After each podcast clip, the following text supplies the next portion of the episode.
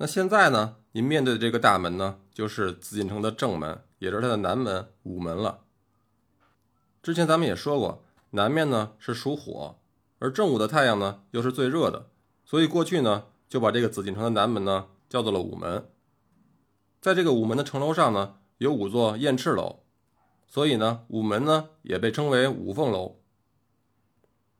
从上往下看啊，整个的午门啊是一个大大的凹字，放在了这个南边，没准呢有着阴阳调和的意思。午门的主要作用呢是用来进行献俘大典的。每当这个得胜的将军回来啊，会带着这个俘虏啊跪在这个午门下边。那么皇帝呢登上了午门，居中一战，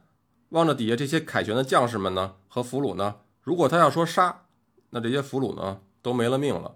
不过呀，基本上皇帝都会说一个赦字，来代表着他的仁厚。其实您想啊，这如果真要该杀的俘虏啊，根本就到不了这儿，说这个赦呢无非是装样子罢了。到午门呢，您听边上的人说最多一句话就说，哎，这午门是杀人的地方。为什么呢？是因为戏文里啊常说推出午门斩首，但这个呢同样又是一个戏说。之前咱们也说过，这个秋后问斩的名单呢都是要由皇帝裁决的，而这个斩首啊一般是选择冬至的时候，在菜市口，跟现在啊下判决书的意思啊差不多，基本上没有立即执行的。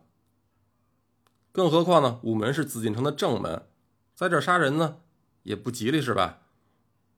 那么午门呢虽然不杀人，但是这地方啊确实呢跟惩罚也有点关系，因为午门呢是皇帝惩罚大臣廷杖的地方。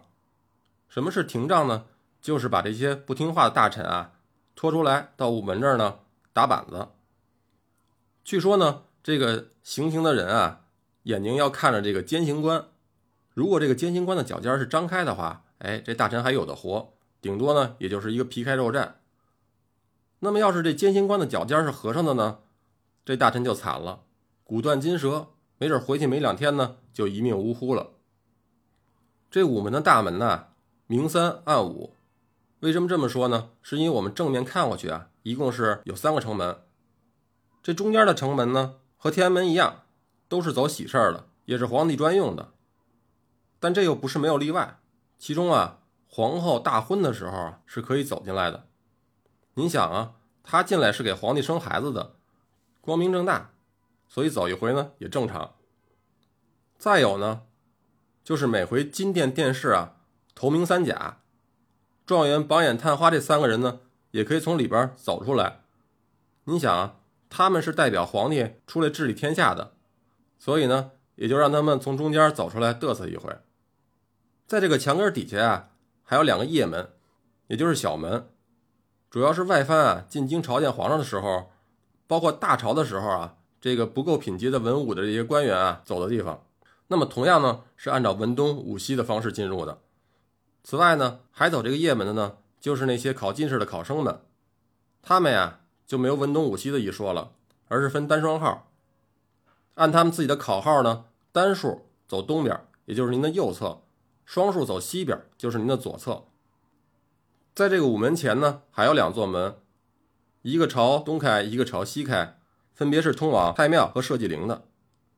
穿过了午门呢，您可以转身看一看，在您的左手边啊有一个入口，从那儿呢可以上到午门上，向右拐呢是到午门上进行展览的参观，向左呢则是奔的东南角楼。至于要去哪儿呢，您可以自己选择一下。